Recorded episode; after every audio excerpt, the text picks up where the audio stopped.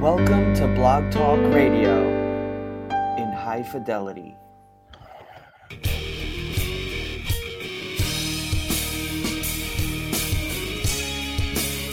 Hello, hockey fans, and welcome once again to the Vegas Hockey Podcast. I'm Mark Warner along with Chris Lisa.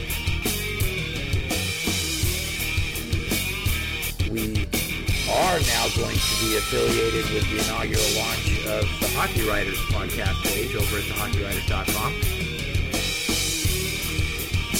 We were talking with JD Styles from Cali Sports News, reporting live from the Stanley Cup Finals. And today we're being joined by the first general manager in Las Vegas franchise history, George McPhee. with Pat Quinn, you know, might be the finest man I've ever met in my life. This is the Vegas Hockey Podcast. We're talking with Clint Malarchuk. There's something about George McPhee that everybody says is a good pick. This is the Vegas Hockey Podcast. And we're talking with Dana Lane, play-by-play voice of the UNLV Rebel hockey team and owner of Dana Lane Sports. Joining us now is Matt Pryor of thehockeywriters.com. He's coming to us from the Dallas Stars training camp.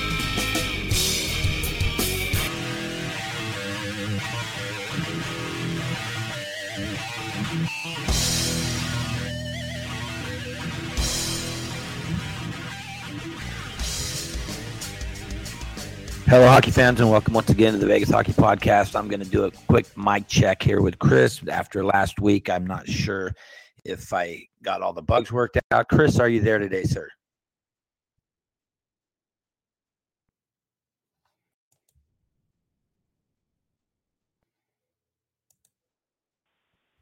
All right. Apparently, I do not have my microphone issues worked out, so I went to my alternate source.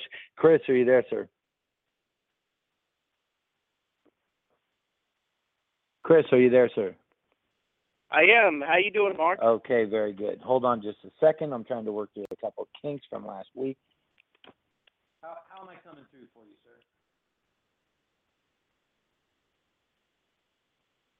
Okay, so my microphone issues, I thought I had them all fixed out. The test mic seemed to work good, but alas, it was no avail. Anyway, we've got a good show for everybody this week. We are. How about there, Chris? Can you hear me now? I can hear you clear as day. Can you hear me?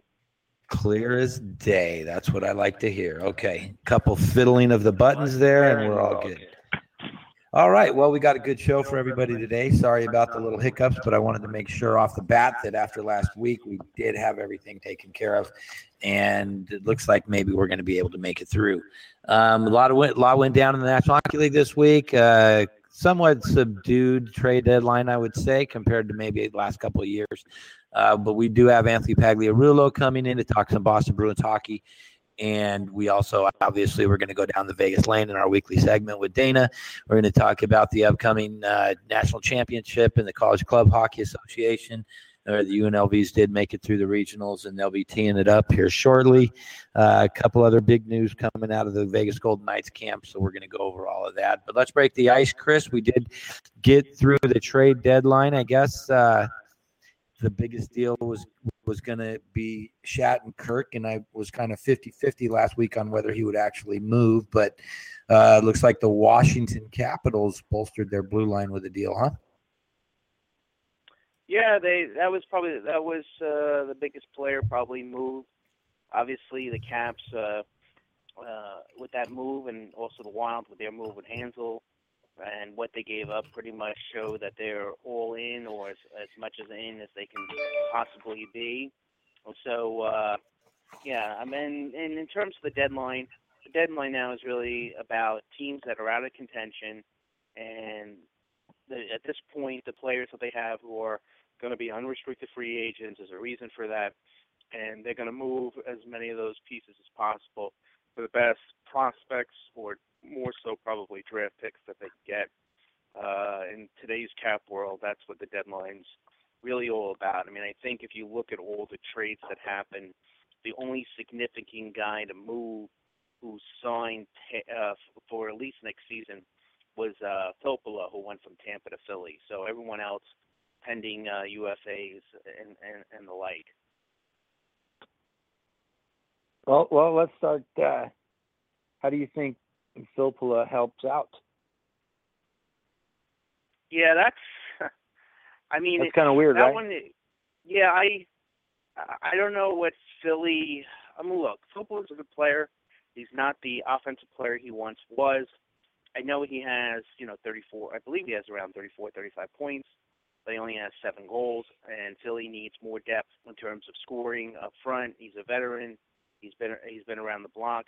He's only signed for one more year with a five million dollar cap hit.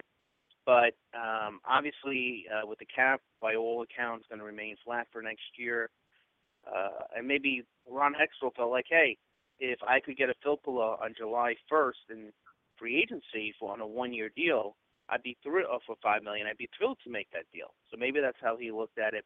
It's a tremendous deal uh, for Tampa in terms of their salary cap situation. It also has a great impact for the expansion draft, which I'll go, which I'll ask a question with Dana with when we have him on. We'll break that down at that point. Uh, but yeah, that was uh, that one kind of threw me threw me a bit. I mean, to me, the the story, the big story, the headlines for the for the deadline uh, for the trade deadline were Shattenkirk, Hanzal, and what and what Minnesota that uh, was willing to give up to get Hanzal, and Colorado not moving either Duchene or Landeskog. Well, well, on the Filppula thing, his 35, 37 points would make him the third leading scorer on the Kings. So maybe, maybe I don't know. Um, he, he was getting some scoring depth, but uh, as far as playoff implications, not so much, right? Yeah, I would say so. And I'm really looking forward to getting your opinion on the two Kings deals. I, I get flipping King for a draft pick and then flipping the same kind of draft pick to get Iginla. Uh, you know, hoping to catch a little bit of a lightning on the bo- in the bottle. Uh, maybe you can explain to me the Ben Bishop deal. I get it. Uh, they didn't. I don't believe they gave up much to get him, so I get it from that standpoint. But I'm I was a bit surprised and confused. And also, um, is there a conditional pick going from LA to Tampa? I, I thought I heard that or read that, and I'm not sure what the details on that. So why don't you break down the Kings Bishop deal? Um, I it's the conditional pick's complicated. I'm not really sure I get it. It's a, it's based on games played going through and if they advance to the playoffs and stuff like that. So we'll, that's about what that is. But um, Okay. I don't know. Do we do, I- I- do we know how high would- of a pick that could be? I think it can go as high as a second, right? Um, Okay, that makes sense. I don't think it will because, as I said before, I don't think the Kings are doing anything in the playoffs this year. They didn't do anything to address the the, the glaring need that is scoring punch. Um, listen, you traded a young Dwight King who is what he is. He's a, a big body who pretty tough in the corners. He can do, play physical hockey um, for a fourth, and then basically you trade that fourth. So it was basically a Dwight King to, uh, you know, Dwight King for Jarome Iginla trade. I don't know. The, the, problem with the Kings is they have a whole bunch of players that can do what Jarome Iginla does. They didn't change their structure. They didn't change their team speed. If anything, it got a little bit worse. Um, and they didn't really add scoring punch, which was their deal. So, um, and in the, the, the Bishop deal, they gave up a couple of good young prospects, which we talked about before as well that that's not that hasn't borne fruit in the last few years for the Kings, if you will, by giving up draft picks and, and prospects. Uh, Martin Jones comes to mind. Um, a couple first rounders for Lucic and Sekera that didn't uh, turn into a re-signing and retention of that player. And the two young prospects were maybe not A grade prospects, but certainly certainly assets that obviously the Kings aren't re-signing Bishop. Okay, so the prospects you gave away are gone, and you're not going to get anything back out of that. So I did, I scratch my head at it. I don't, you know, I don't think they addressed what they they should have addressed. I'm not Dean Lombardi, so um, I know he has a lot of faith in the core of the team. Maybe not a lot of faith in in Quick coming back from the injury. So you know, the public stance was that it's just insurance against that. But if you think you're a, a Stanley Cup team and you need, you know, a goaltending insurance against Quick re-aggravating his injury, I think you're mistaken. Um, I I just I don't see this team doing that at this point in time. So that's my take on it. I, I'm not, you know, I didn't go woohoo or anything like that. Here we go. I, I I'm on record saying I don't think they're doing anything, and I don't think these these uh, these moves do anything to change my opinion on that. That's for sure. Yeah, and in terms of, I, I can only speak to the defensive prospect they gave up in the deal. I think the Hockey News had him ranked as the Kings' seventh ranked prospect, and it's not like the Kings. Uh, I mean, by by many accounts, if you go from the Hockey News to all these different, you know, really good sites that does uh, farm system prospect list per team, you know, the Kings are in the bottom five, unfortunately. So I, I don't think they gave, you know, they might have. Uh, the worst case scenario is that player could turn out to be I think a third pairing defenseman. Not that there's you know something to sneeze at, but uh, and maybe they can trade Bishop, you know, in that window, that last week where teams have a pending UFA and they want that exclusive rights and flip him for a third or fourth round pick kind of thing. So uh, and recoup it that way. But uh, I guess the the other story. Uh, it, and you know, terming with Colorado, they say their asking price wasn't met, so they stand pat, um, which on its own merits one could understand, but it's still a little head scratching because two months ago Joe Sakic announced to everyone that everyone in his organization is available except for three players, and then set a it's you know it, it, setting a high bar for Duchene and Landeskog makes sense, but setting a bar where a team would have to drastically overpay uh, to get those players. is just not going to happen in this day and age. And I know there's a lot of people out there who believe that. Well, I think the smart money is to wait to the wait to June, and there'll be more teams involved. You know, they had a, in a way, they had a, a, a, a they cornered the market, if you will. Right now, if you wanted, uh, if there was a team out there who wanted to land an impactful scorer um, not just for now, but going forward. You know, it was a short list, and it really began and ended with Colorado. You know, come June, who knows? Maybe Tampa Bay gets involved. I mean, there could be there could be a couple more teams. Um, also, too, in the off-season, teams tend to look at their, you know, the Stanley Cup will be over. Uh, the playoffs would not be in, directly in front of them.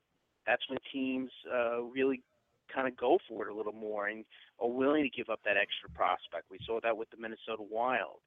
Um, you know, people like uh, the Canadiens or certain guys like uh, their top prospects, Sergachev or the Islanders with Mathew Barzal. All of a sudden they say there's no way we're going to trade them now. We want to see what they can they can be. So I don't know if that was really the greatest tack to take. Uh, time will tell. Um, but uh, yeah, it was always quite. It was a bit odd for the team that is clearly the worst team in the league. Uh, I think they made really one trade in and Jarome Iginla for a fourth round pick. But um, so we'll, we'll we'll have to see how that plays out. I don't know how you felt about uh, the Avalanche. Um, I think it was just a case of of you know everyone's available. I, let's see what we can get and nothing much ado about nothing. I wanted to I wanted to say I really like the what Hanzal does for Minnesota. They're already uh, in the cappered seat, uh, playoff position wise, if you will. But uh, I, I, I like how they got deeper down the middle with that six six, two thirty five. That's uh, a nice and and you know sixteen goals this year, eighteen goals this year, whatever it is. Um, I, I like the addition to Minnesota. That might that might really pay dividends come playoff time. I want to get your take on on Hanzal to the Wild. I like that deal. Yeah, and getting Ryan White in the deal again. They wanted to improve right. third and fourth line, so they they picked up two guys. Then they can stretch certain guys in there who they have in their third line to their fourth, so they can feel like they can go four deep. Obviously, they paid a a high price for it. Uh, you know, renting those two players for the draft picks they gave up was quite honestly ridiculous, but uh, on on its own. But they're at a place, a point in time with their franchise where they legitimately have a chance to win the cup this year, and so they're not going to let a, a second round or two second rounds or even a first round pick get in the way of that. And I, I think that they just became, um, you know, these guys per se aren't difference makers, but with the team that they already have, uh, they're going to be, you know, they made themselves a little bit of more of a tough, tougher out, and they're already a, a, tough out. So, uh, and one thing to consider too is the draft picks are over three years, so it's not like they're giving up. They gave away, you know, their 2017 draft, and they have they have a very strong prospect pipeline knocking on the door, and they have a lot of depth in their NHL roster. So, kudos to them for recognizing they're at a point in time where they can afford. There's very few teams who could could do this, but they could afford to trade a one and looks like you know possibly two twos uh, to get to rent Hanzal and, and Ryan White. I mean, it's clear to me after the deadline with the moves that the Hawks made and uh, uh, San Jose picking up Hansen to help their bottom six. Though I would be very surprised if one of those three teams are not not not representing the Western Conference in the Stanley Cup Finals. Well, I agree, and let's uh, let's see what Dana Lane thinks about that. Uh, welcome to the show, Dana. It's good to talk to you. We're going to get more than two and a half minutes in this week. I did fix all my my uh, little picadillos that I had working here in the system last week. Good to talk to you, sir. Good. Good to talk to you too, man. How how was the week treating you? Um, it was actually a horrible week, but uh, we're talking hockey now, and I did finally straighten some stuff out on Friday that uh, took care of the deal. Long long story short, I was gonna I was uh, looking then to move into a different house and and it was all set up and I dropped a, a bunch of money down and went over there and it was a sewer and they decided oh. they didn't want to refund my money or terminate my lease so I had to get a lawyer involved and and Friday I went down and got my money back. So uh, long long story short, it was a stressful week, but everything tur- turned out okay. And we anyway we were just talking about. Uh, the the two big deals, I guess, would be uh, Hanzal to the Wild and Shattenkirk to the Caps. And just uh, real quick, your perspective on on which of those two deals will probably make a better impact for their teams going into the playoffs here. Uh, probably. You know what? I really like the Shattenkirk deal. Um, I, I think Hanzal, obviously, I I thought like probably many he would fit better in Montreal, but I love. Excuse me, that's my alarm. Sorry about that. Um, I thought, I think when you add him to a defense that arguably was already the best in the league, uh, that potentially can make them better. And the reason why I say potentially is every time that you move any pieces around, despite what it says on paper, there's still a period of getting used to each other and getting into a groove, a groove that you were in before the arrival of Shattenkirk. So let's see how these things uh, play out. I don't think anybody pushed themselves from where they are maybe to another level. I, I'm still trying to wrap my arms around Los Angeles and what their open their ultimate plan is. Um, but uh, you know, hey, look, uh, good for Martin Hanzal. And uh, here's the difference, though: come from organizations that are not used to winning on a night in, night out basis, are now all of a sudden expected to win on a night in, night out basis. And now let's see how they respond to those expectations. No, that's a that's a real good point. We were talking about the Kings and and uh, the Bishop deal and the Iginla deal. I'm and I'm, you know I'm a Kings fan, and it, it just leaves me scratching my head. I'm not uh, not sold. I don't know. Um, I, I heard you and Brian on the Vegas Hockey Hotline this week talking about uh, the tail end of that that Bishop deal, and I didn't get anything where you know maybe Bishop to the Vegas Golden Knights during the UFA signing window, and that would keep the Kings from taking anybody else off the Kings roster. And what your guys' opinions on something like that happening? Are either one of you guys high on a Bishop to the Knights thing? You know what? I, you know? We go through that a little bit, probably more so me than Brian, and he's just not on. Eh, well, I struggle with a couple things. First of all, would I love a guy like Ben Bishop and his pedigree here? Absolutely, I would. But then I'm looking at a guy like Scott Darling, and although we have not seen what he would do if he was given to the given the keys to the car, we do see him in a position where Joel Quenneville is willing to put him in a game against the Pittsburgh Penguins. So that tells me a lot about how you know he feels about him. And you know, to me, the guy's making next to nothing. He is young. He'll be here for a long period of time. And every time that you hear George McPhee talk about what they want to do with this team, you know, he always talks about guys that are going to be here for a little bit. Either they're going to grow with the team, or you're going to get pieces that are are going to be uh, able to be given to other teams to to get draft picks. So I mean, I think a lot of these guys in the entry draft is going to be basically pawns uh, to get the real team that we're going to move forward. But I, I look at uh, I look at a few of these goaltenders around the league, and I'm thinking, geez, you know, that there was a time where I, I I have bounced around my thought process to who I'd want here.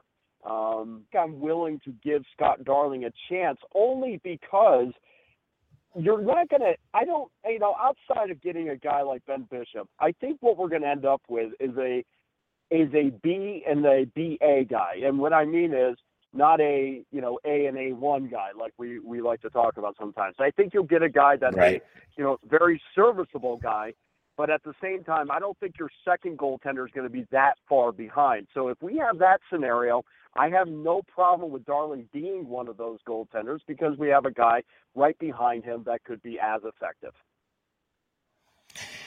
Yeah, I, don't- I, I think um, I don't know. I'm I'm on the go ahead and and at least kick the tires on Bishop. See what uh, you know. It's going to be probably his last contract, so you have that window where you can negotiate with the free agents.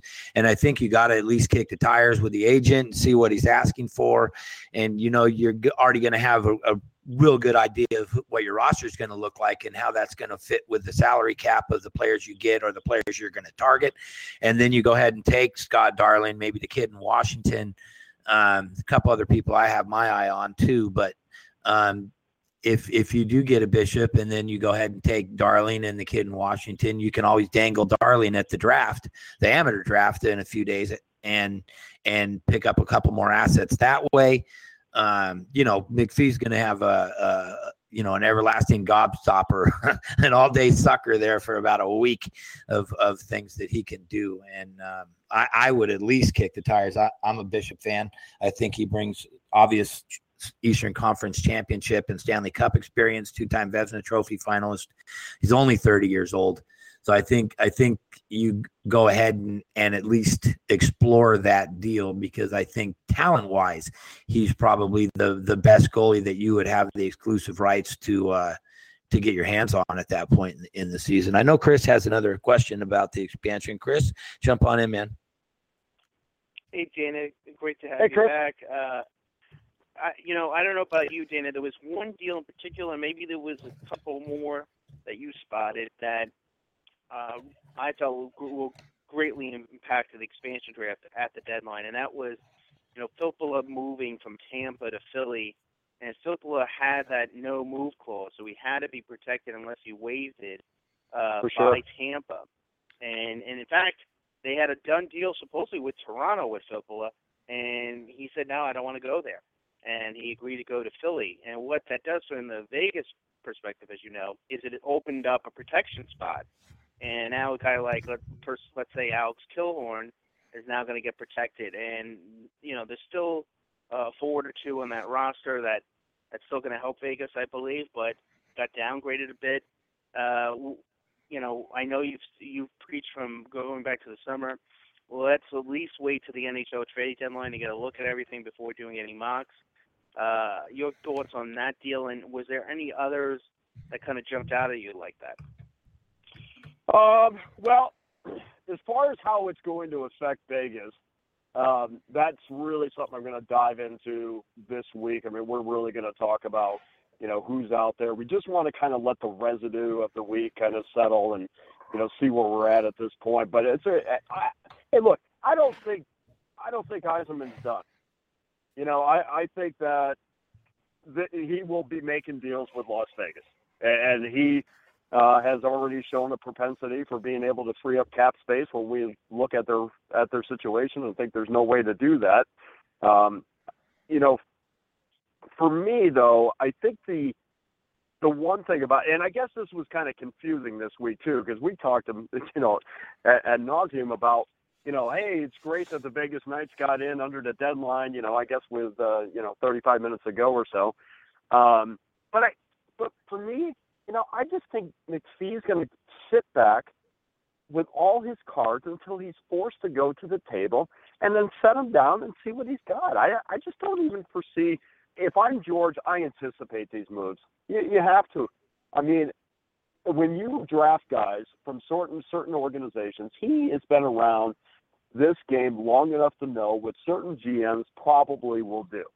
And so I don't think it comes as a big shock, the shock that maybe Filppula is not there anymore. You, you have to anticipate that these sort of things are going to happen. And I, I think for George, I don't think there's any urgency for him to do any deals.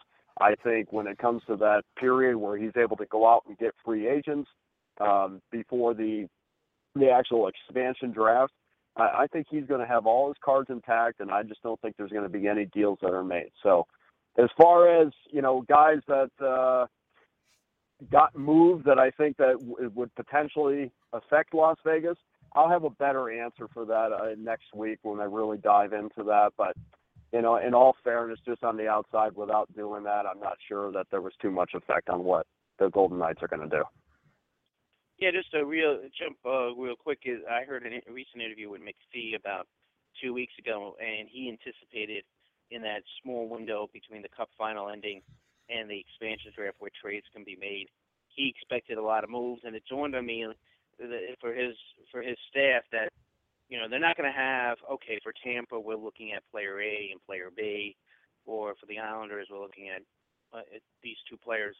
I think for each team, they're probably five deep, you know, believe it or not, in terms for of sure. potential players that they could could select simply because the, you know, I can guarantee you, I, I'm, I'm sure Vegas would love for Philipp Grubauer to be a Washington Capital, and uh, that would be beyond shocking when you have teams like Dallas and Arizona and Calgary who are going to be really looking for a future number one goalie potentially. He's going to get moved in in in the off in that window. So, uh, like for instance, I don't think he'll, if he's there, great, but I would say the odds of that are pretty small. So, uh, I, I still think that it, you know doing a doing a mock is there's got to be a lot more pieces moved. Well, listen, he he says that he says that they spend 10 to 12 hours when they do these mock drafts. And I know that if you're going through, especially at this point in time, I know that if you're going through these things, it doesn't take that long. So what is what's what else is going on?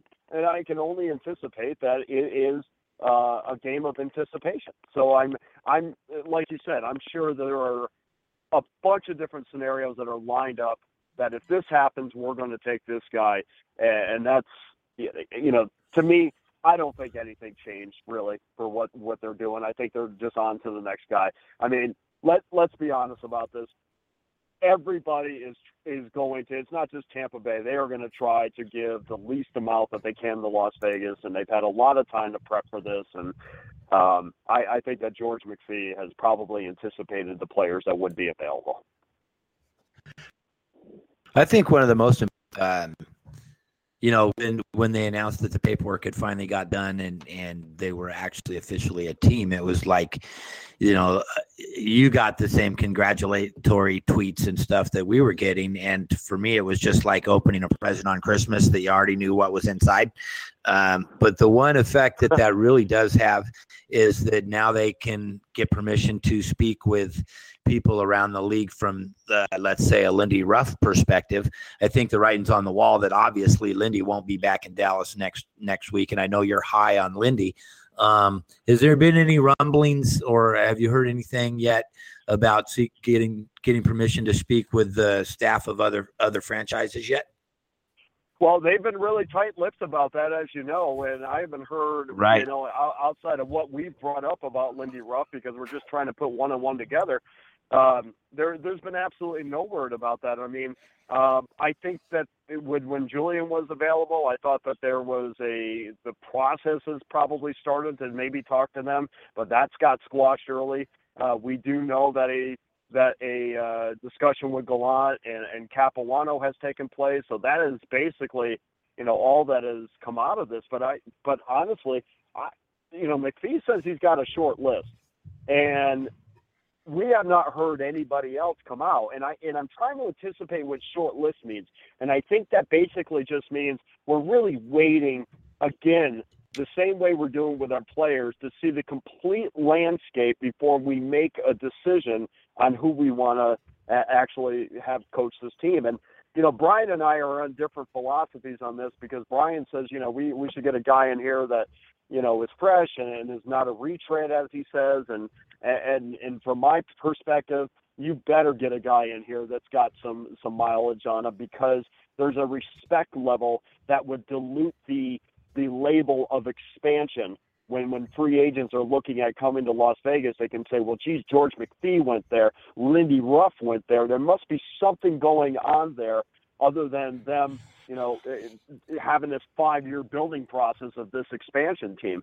And I just think you know, if you have a guy that comes from the A or, you know, some some guy, some assistant that, you know, Marc Crawford or, you know, whoever, I, I just don't think that carries the same weight as a Lindy Ruff coming here and saying, I believe in Las Vegas. No, I'm 100% on board with you in that respect. Um, the there was a lot of, of the same talk about getting a GM who's who's a great assistant, yeah, and there was course. and and um, no, George McPhee was the right pick, and the experience factor as as proven out already. Um, that I think I'm with you that we need a head coach that has solid NHL experience. Um, right now, Lindy's my, my, my t- sure. Let, let me offer this on McPhee. Not only is he going to do a fantastic job as a general manager and has the has brought the pedigree to do so, but the one thing that he has done has also been he is a stabil, stabilizing figure in that organization where you have some people doing things in areas that they have not done before, and he is the beacon of strength in that organization right now. So not only is he going to be fantastic at his job, but he also kind of stabilizes things as well. No, and that's what you need in a head coach at the same time because you're going to have people on the coaching staff who are, if you get them from other teams, they're going to be elevated into positions that they haven't done yet. And I, that's why I agree with you that you need a head coach who's been there, done that. And if you do go for some of the up and coming assistants to fill out his his you know his coaching staff, um, that's why you need that that experienced helm master, if you will. Well, I see our guest Anthony Pagliarulo on the line right now. Dana, real quick, uh, about thirty seconds. Give me your Saturday night special. Uh, let's see. Tonight we're going to go Buffalo under. That was my write up on SBR picks. Uh, we're going to go Buffalo under the total tonight against Tampa Bay. Uh, these are two teams that I think are going to come out and give their best effort because let's be honest with you, uh, if you're being real about this, this is an elimination game between these two teams. So I think we're going to have a, a tight defensive effort. So we'll go under the five and a half, and I think it's minus a dollar twenty-five right now. I like it. I like it. All right, Dana. Good stuff, man. We'll talk to you next week, sir. Thanks again. Okay, guys. Have a great day. Thanks, Dana. All right, let me bring in Anthony Anthony Pagliarulo, apags87 on Twitter. He covers the Boston Bruins for the hockeywriters.com. Anthony, thank you for taking part of your Saturday out to talk a little Boston Bruins hockey with us, sir. Uh, thanks for having me on, fellas. It's good to be here. Absolutely, absolutely. Well, let's jump right in. I guess the uh, first I want to go back a couple weeks and and uh, talk a little bit about the Claude Julien dismissal and what your opinion on that was. Was it premature? Was it timely? What did it come a little bit late? And then a little bit how they've been playing since then and what their plans are going forward in the head coaching position. Um, yeah, of course. Uh, the Claude Julien thing was uh, was big news, obviously here in Boston. We um, when Julien wasn't fired at the beginning of last season, a lot of people thought he would uh, he he would um, stay this whole season and see what happens. But um, it was it was probably time for him to go. I was a big Claude Julien supporter, but it was um the team wasn't playing well, and you could tell there was no energy. They weren't starting games off very well. A lot of the younger guys uh, told us they weren't very happy. So it's probably time for for Julien to go. Um, and the the move overall, if they were if they knew they were going to make it to management, uh, it probably came a little too late because the team since he's been fired is now seven and two with um, losses only to the Rangers and the Ducks. So they're playing extremely well under new coach Bruce Cassidy. Has there been a change And, in um, style or just a change in energy? Um, it's it's been both. It's been both. So they're they're starting the games off with more energy, and they they scored the first goal I think um, in like six of the last eight games have scored first, which is something they hadn't been doing before. Um, and the the pace of play is way up. So Cassidy is um, giving the boys more energy, and he's uh, letting them open the game up offensively a little bit. The um, forwards are rushing out of the zone or breakouts earlier. The uh, the defense is um, jumping up into rushes a lot more often, and they're getting pucks to the slot area a lot more often than they were under Claude. Claude had them um, taking shots from the point a lot more often, and now under Cassidy, Right. they're sliding the pucks into the, the high slot, and they're getting high quality scoring chances consistently. Well, let me bring in my co-host Chris. Chris, uh, jump right in, buddy. Hey, Anthony, great to have you on the show. Uh, I don't think I'm breaking any ground here saying that the the Bruins blue line is, uh, you know, their the weakest part of their roster.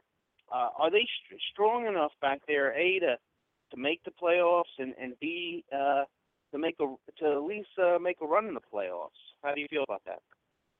Um, the the defense is certainly strong enough to get into the playoffs. I, I think they will be a playoff team the way they're playing now. Um, Char is leading the way. He's uh, he's had some mistakes recently, but I mean he still plays a lot of heavy minutes. Uh, Brandon Carlo had his struggles, but he's he's starting to get his groove back uh, as a rookie. Um, Torey Krug and Adam McQuaid have been solid as well. Krug's offense has been electric lately, and McQuaid and Kevan Miller have been playing good uh, in zone defense as of late. Um, in terms of making a run, uh, in depending on who they play in the first round, I think they can maybe win win one round. But as far as going past second round, I don't I don't think they have the defense to do that. You know, the Atlantic, uh, Anthony, is is really much, uh, uh, mu- uh, very much up in the air, unlike any other division. I mean, at this point in time, I don't think anyone can clearly say, a who will win the division, let alone, you know, a guarantee of a team to be in the top three, which is pretty remarkable. How do you size up the Atlantic in terms of, you know, if you were to put a, uh, your two dollar wager down today, who do you think is going to win the division? Who's going to get the three automatic spots? Uh, and you know, obviously, there's a couple teams also fighting for the could fight for the wild card spot. How do you how do you how do you uh, feel that for breaking down? Um, I, I'd actually stay a little boring on that right now if I was putting some money down on it. I'd say uh, the Senators are probably going to jump the Canadiens and win the division. They're they're only a handful of points behind the Canadiens right now with a few games in hand, and they seem to be playing well. And then I'd say the the two and three seed go to the Montreal and the Bruins. Um, I don't think uh, Florida and uh, Toronto have what it takes to jump into the top three of the Atlantic right now. Um, but I can see I can see Florida maybe jumping into the wild card spot over the Islanders. But as after that, I don't think Toronto is playing well enough right now to to get in at the end of the season here. But Florida got some of their uh, injured players back, and they're they have a good record in the last ten of six, three, and one. So I I think if I was gonna put money down, I'd put Ottawa Canadiens and Bruins in the top three with uh, Florida in the wild card. So uh, what you're saying is you don't you don't think the you don't think the Dwight King deal is going to push the Canadiens over the top, huh? the Dwight King deal. Uh, what, what else did they pick up? They, they picked up uh, they they picked up um, Steve Ott too. Him, Ott, and Gallagher in the same line. Holy smokes! yeah, right. Uh, And your old friend Claude Julien, right? yeah, yeah. How does that we- how does that got- how does that yeah. dynamic fit with Boston Nation? Uh, it's it's funny. A lot of people are happy that Claude's done a new job, but a lot of people are extremely upset that uh, Don Sweeney and Cam Neely allowed the Canadiens to even talk to to Claude Julien. Because uh, you, you don't really want your coach going to your arch rival. Obviously, no no one's blaming Claude for jumping ship because he's he was with the Canadiens before he's with the Bruins, um, and we all knew he'd find a job within the next month or so if there was one available. But there was other options besides Montreal for the team to let him to go to. So a lot of people are upset with the Bruins management itself for allowing that to happen. So Anthony, you know the trade deadline just passed.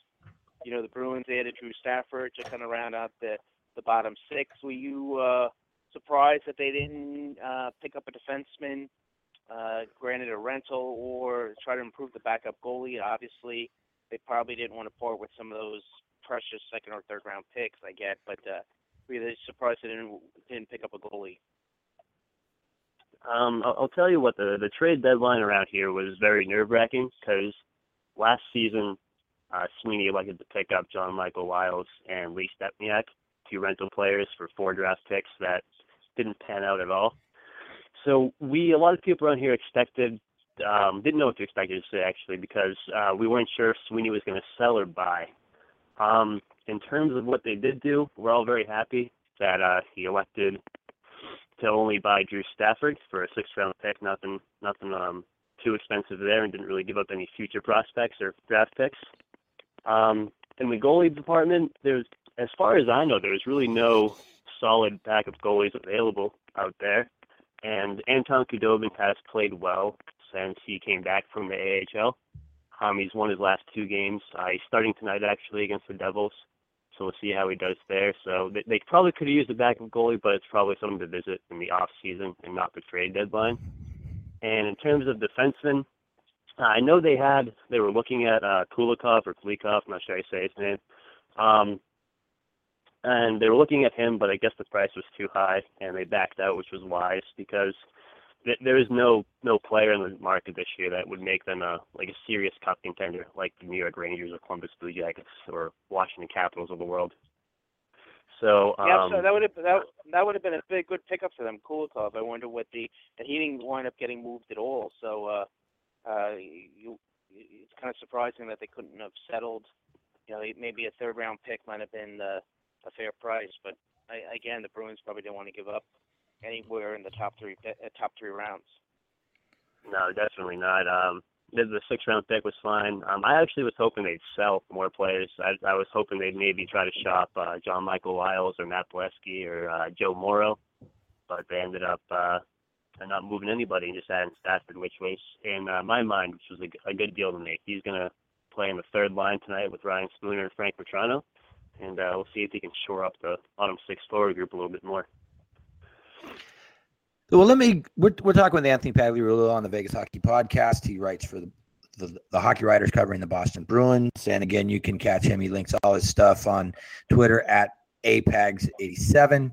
Um, I wanted to go back a couple years. I'm a Kings fan, and in the Milan Lucic Milan Lucic deal, um, they sent Colin Miller over, and he had won the fastest skater and the hardest shot in the AHL All Star game that season and Kings Nation was kind of pretty high on him being uh, kind of a, a up and coming, let's say, second pair, four or five defense prospect. Is is he?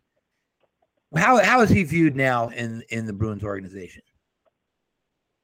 Um, within the Bruins organization, he's he's looked at amongst the fans as a very good player. I don't think management has actually decided um, what they think of Colin Miller yet. He plays on their third pairing um, with Kevan Miller. Uh, his, he plays very well offensively, has that incredible hard slap shot, and he takes a lot of risks. And sometimes those risks um, lead to odd man rushes and goals on the other side. So at certain times he has to be roped in and told to, to you know, stop being so aggressive. Um, fans sure. here love him because he's fast, he's flashy, he's got the shot. Uh, I think management is still trying to decide exactly what they have in Colin Miller. If they have a, uh, a, a number four defenseman, or if they have a bottom pairing defenseman that they might want to move in the future. As far as uh, just the perception of of that whole deal, I imagine Bruins fans obviously think that they won that that deal, given that the Kings did not retain Milan. Is that a fair statement to make? I know Milan Lucic is beloved and but uh, uh, and I'm going back a couple years, but but uh, if you were to, if you were going to, I'd say you guys got the better end of that. Do you agree? Um, at, this point, I would say definitely because of the timing of the trade. Um, the the Bruins weren't going to sign Milo Lucic over six million dollars after that, and he was a free agent that summer. So I would say they won the deal because he needed to go. Um, in terms of the Boston fans loving Lucic, it, it's split down the middle, 50-50. Personally, I thought he was a great player for the Bruins, but a lot of people um, wanted him out of Boston long before he actually left. But uh, in terms of the timing of the deal and the money that the Bruins would have had to owe him, um, I would say they came out on top of that deal for sure. Yeah, yeah. Only, only like uh, the Edmonton were going to give him a six-year dollar deal at this point in his career. But I will say his his his his experience and his leadership abilities probably are a big reason why Edmonton is where they are in the standings right now. I, I would say so. I, it's, being on the uh, East Coast. I've only seen maybe two Oiler games this season, but uh, I've, I've been told Lucic is playing pretty well out there. Uh, I think he was playing with McDavid the last time I I checked, and he was getting a good amount of goals because McDavid was feeding him the puck. But they got a good young group over right, there right. in Edmonton, and someone like Lucic come in, even even just to protect McDavid against big hits, if he's his presence on the ice, just to to move some people around, should help that organization a whole lot. I agree. I agree.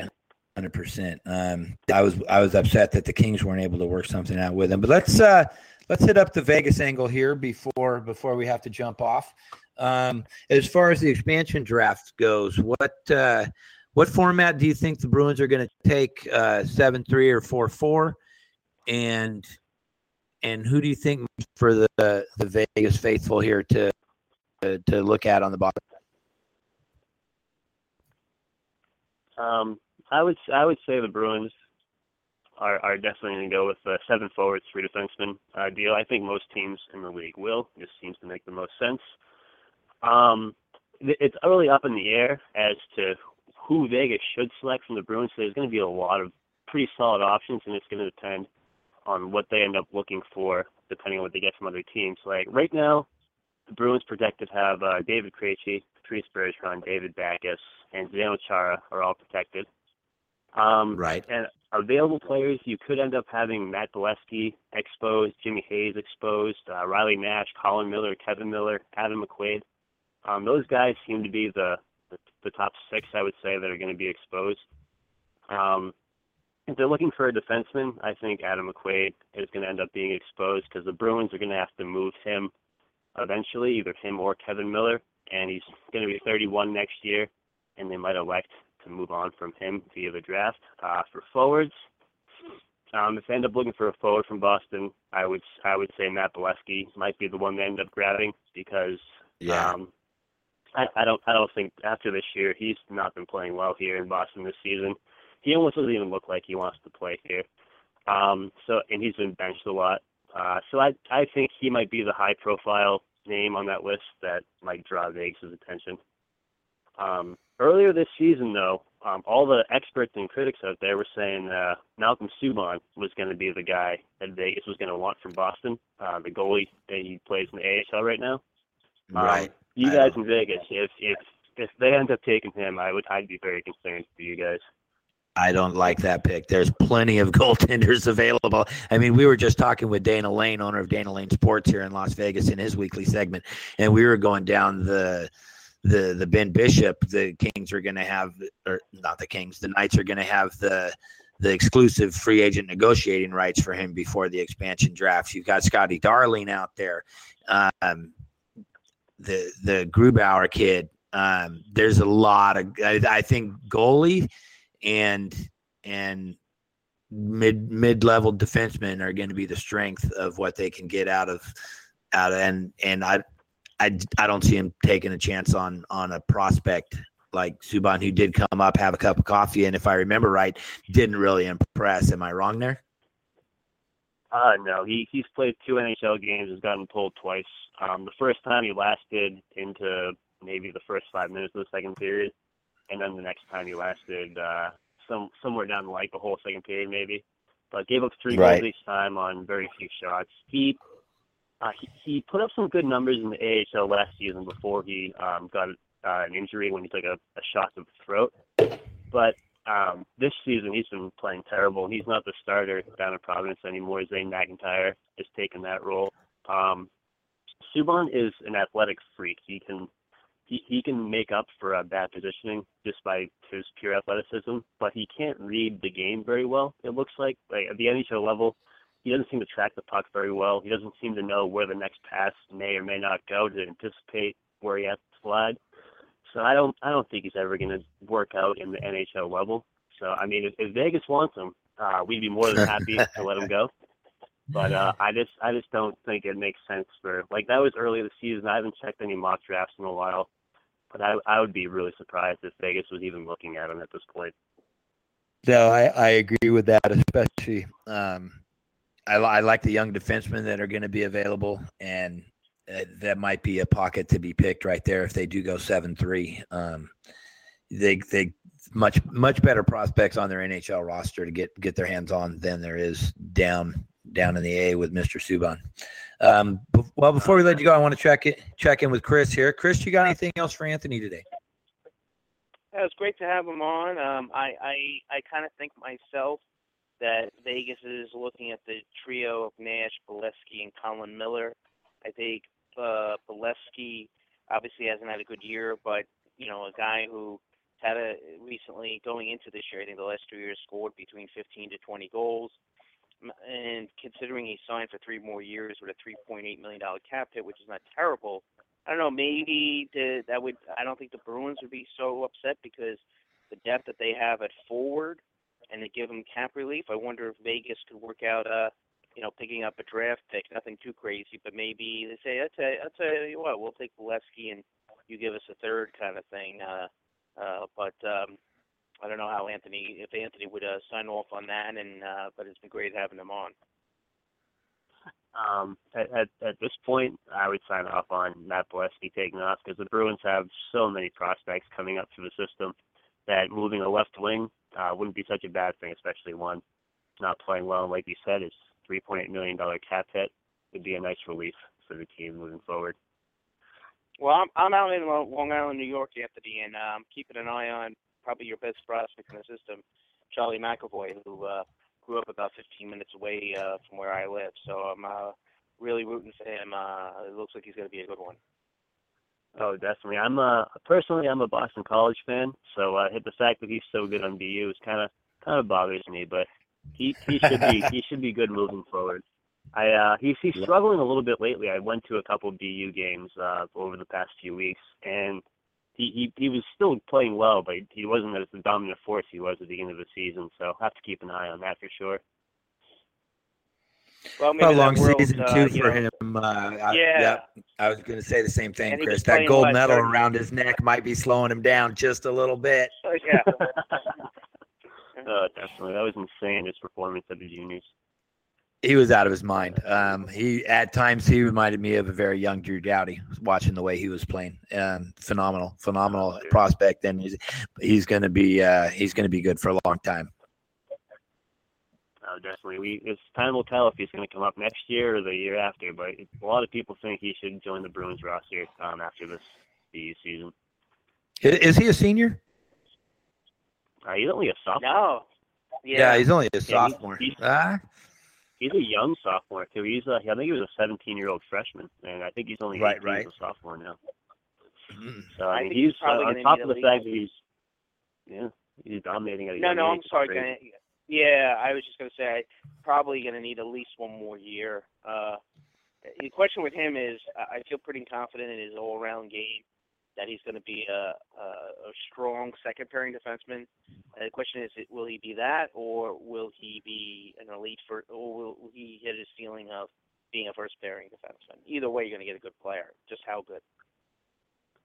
Oh, definitely. Um, I think at this point, keeping your expectations a little lower at a second pairing defenseman would just Mhm. just help the help your Yeah. mindset in general. Um, he when when he does come up, if he does come up next year or the year after, he's still going to be um, either 19 or 20 years old. He's gonna he's not going to look good for a little while. I don't think he's going to take some time for him to learn. I don't think he's going to jump into the NHL game and be a, a force right away.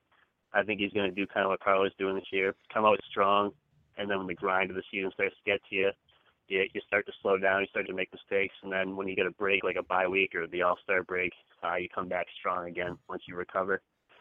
So uh, I I don't I think it's going to take some time for him to be be in the league force like it does for all the defensemen, but um, I would I would hope he's at least a, a good number three defenseman at at the worst, you know.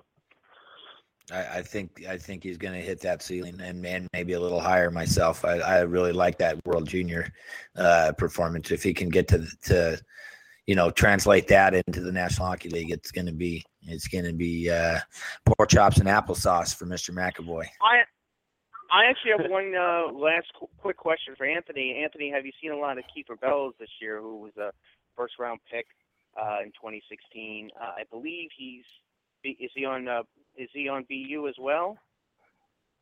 Uh, who's who you talking? Which player is that? I couldn't hear you. Uh, Kiefer Kiefer Bellows. Uh, he was first round pick last Kiefer year. Bellows. Yeah, he's he's on uh, Boston University as well.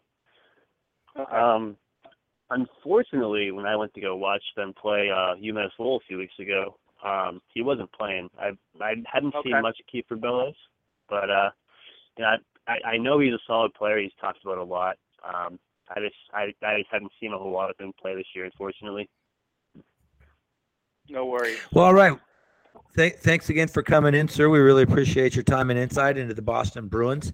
And we'll, when we get closer to the playoffs, we'd like to have you back on again if your schedule permits to uh, maybe maybe look at the Atlantic Division and how things shake down closer to the playoffs. Oh, definitely. I, I'd love to come back on. Thanks for having me today, fellas. Uh, it's a good time. Thanks, good, Anthony. time. All right, that was Anthony Paglia- Pagliarulo, APAGS87 on Twitter. If you're a Boston Bruins fan, obviously his insight into the team is, excuse me, excuse me, fantastic. Um, you're not going to go wrong with going over to thehockeywriters.com and checking out all this content there. So, Chris, break it down for us this week, sir. Uh, in terms of what's coming up, Yes, sir. uh, I believe are we doing a Leaf show next week? I believe. We we are. Mr. Matt Robinson from Talk and Radio is great. is going to jump in and help us out. Um, I saw the And Leafs doing the play same play ba- the Kings, Same bad uh, time, the same bad night. channel, right? same bad time, same bad channel, eleven thirty Pacific, Okay. um, two thirty Eastern. Um, I'll tell Oh, you yeah, what, man. You, you the the Maple Leafs really impressed me the other night. I saw him I saw him a bunch early in the season when everybody was high on on uh, you know putting putting the Leafs games on TV here in the United States uh, because of Auston Matthews and and Marner and Nylander and and all all that and man they've come a long way since early in the season. The the team speed Toronto has um, the Kings were fortunate fortunate to get that game. Um, most, I mean, the first and second period was was was all Toronto. They were skating through the Kings like, uh, like ugh, two nothing going into the third. They got two quick goals to start the third, but I I was really impressed with Toronto, and I want to get Matt's take on the growth of the youngsters over the season and and how far he thinks that they can go. I, I think they're going to be a playoff team from what I saw the other night. They had a couple, you know, not a lot most teams can't come through California and, and pick up too many wins. So I'm not holding that against them. But but man, they well, look good. the one thing I, yeah, I mean, obviously, you know, the, the the the there's a number of teams fighting for both in the Atlantic for both the automatic spots, the top three, as well as the wild card. I guess, uh, you know, one of the pluses for for the Islanders, uh, just a quick word on them in terms of the Atlantic, is unfortunately the Islanders they're really only fighting for the one spot. But uh, looking at the schedule recently, all these teams, Florida, Tampa, Toronto, Boston, Ottawa, Montreal, they play each other quite a number of times. They have a quite an obviously they're in division. They have somewhere, depending upon the team, anywhere from six to eight games left on their schedule. So as long as these games, you know, are especially ended in regulation, uh, they could be knocking each other off a, a bit. Uh, so uh, it's going to be a real fun race coming down to the, probably the last day like last year. But uh, still worried about their blue line in terms of go, now and going forward. That's definitely something that has to be addressed. I banged that drum a lot over the last year or so. But yeah, definitely we're looking forward to having Matt uh, Robinson on, another first-time guest, as Anthony Pagliarulo was, who was great. Uh, again, part of the HockeyWriters.com, which uh, you can find our shows on as well. Uh, next week, uh, so we have Matt Robinson next week, and the week after, I believe we're doing our expansion show. Yes, sir. Yes, sir. We're going to go through Yeah. and uh, put together put together this roster for them so they can take the rest of the rest of the next months off and just plug our picks right in. They'll be good to go. Yeah, so that's that's so, so we got a Or maybe shows, not. and then by that, yeah, and then by and by and then at that point, uh, the end of March, we're really looking at what we're gonna have about ten days left of the regular season. So those two, next two shows Yep. will focus on those last playoff races, if you if you will, and then and then it's the playoffs already, my friend. I know. Today, um, I was listening to uh, one of, one of the analysts, and they were saying, "Well, you know, these next two games are pivotal pivotal to the playoffs. If they don't, uh, if they can't get, you know, at least three points out of these, they're going to miss the playoffs." And I looked down, and there's only 20 games left. I was like, I- for a second, I was like, "What are they talking about?" And and yeah, there's only there's only roughly 20 games left on the schedule. I would like to give a shout out to uh, Hall of Fame longtime announcer Bob Miller in Los Angeles due to health concerns. He did announce his retirement the other day. He's going to be broadcasting the last two games of the season. The Kings won one uh, with the Blackhawks and one with the Ducks. Um, thank you, sir.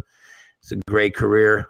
Uh, uh, the holy triumvirate of sports broadcasters that Los Los Angeles had with Chick Hearn, Vince Scully, and Bob Miller, and then um, that era is now coming to a close, sir, and it's with a heavy heart that that I wish Mr. Miller well in his retirement. Yeah, and the uh, who the Kings got this week? Do you, do you know off the top of your head? I mean, obviously they're they're neck and neck with the Blues there for that last wild card, uh, last playoff spot. So uh, that's that should be an interesting uh, race, and I guess Winnipeg is can't rule them out yet as well. Yeah, the, the um, they actually have they they started a seven game homestand, um, Oh, and with with a win, and then tonight tonight they have Vancouver.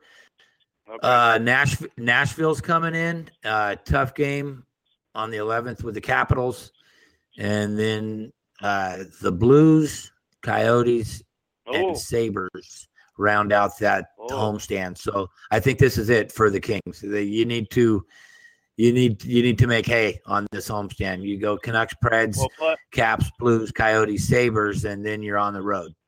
Uh, so oh, and they got and they got the Blues obviously, so that's uh, yeah, yeah, yeah. game. But yeah, they, you know, uh, they have to, you know, take care of business tonight against Vancouver. Uh, how about that? Win three of the next four, including the Blues game. That's the way I would look at it. Yep. And and you know they always they always play Washington tough anyway. I I, I know Washington right now is, is is a far better team, but uh, I'm not going to count them out of that game. But you get three three of your next four, and I mean I got to say you got to win the Coyotes game and you got to win the Sabres game to end the homestand.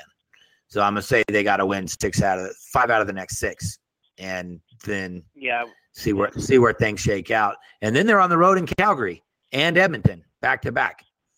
So that that also, and then the Jets right after that on back back in LA. But still, the it, it like like they were saying. There, a lot of the teams in the playoff race in the West are also going to be playing each other head to head coming down the stretch. So it's right there for them. Um, it- but it, it's they, they this week is is probably going to tell the tale for the Kings.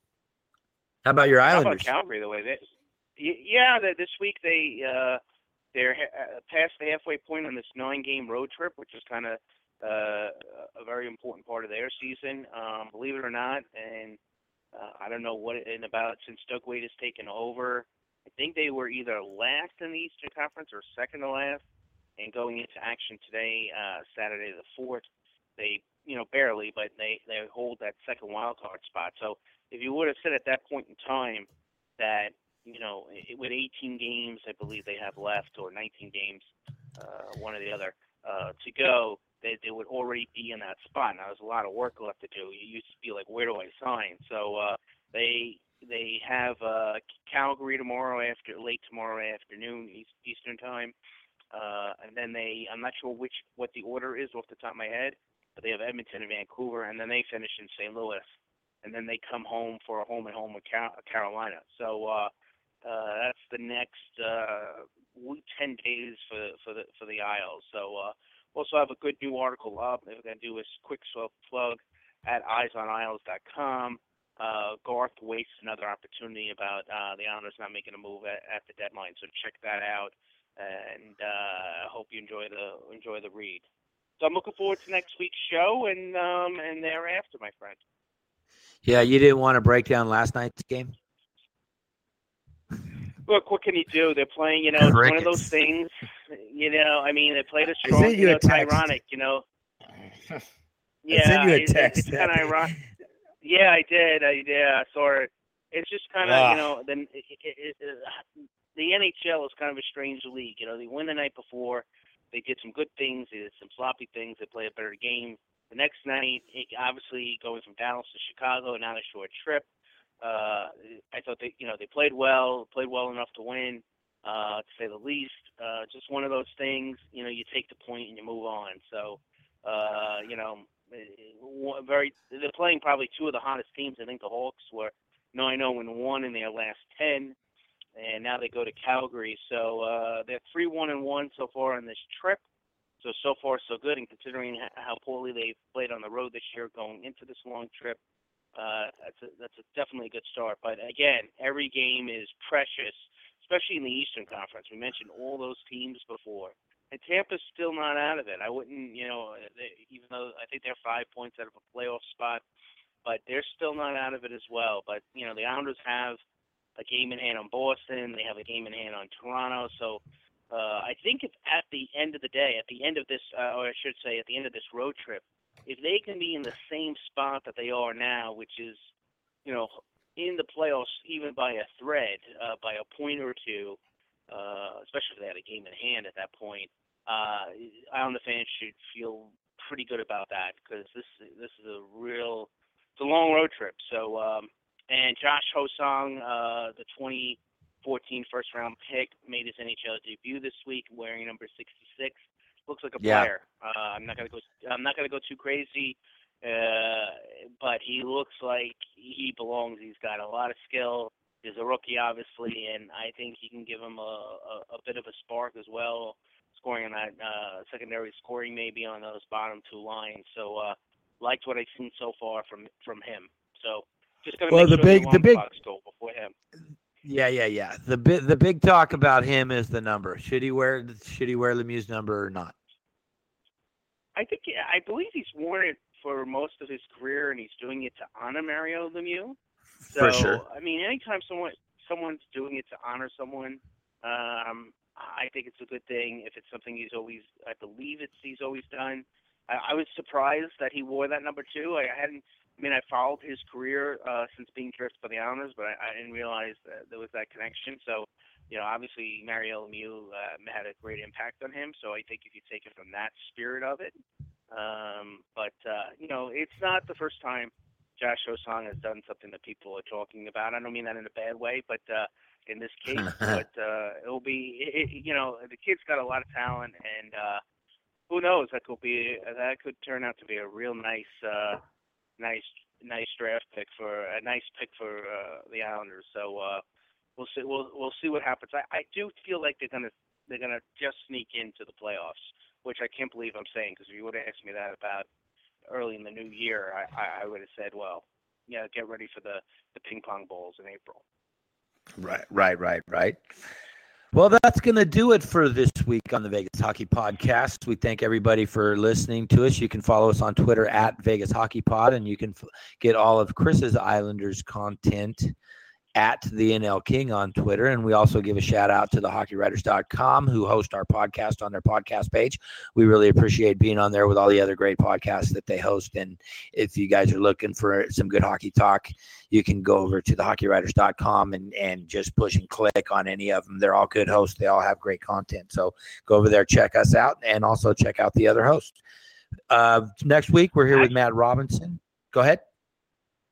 I, I just had a quick thought. I hope it's not out of bounds for saying this on the on the show. Uh, an idea might be for, especially I think it's on a Saturday in late April uh, when they do the NHL draft lottery. Maybe that night, that day, we do the show either right after the, the lottery, and uh, we can talk about it. Obviously, that's going to be a big night for Vegas. Sounds good. Sounds good. We'll have to work out the details on that, but that'll, that'll be a lot of fun. That'll be a lot of fun. Anyway, for this week, we're all said and done. Uh, come back in next week, same bad time, same that channel. For Chris, I'm Mark, and we're gone.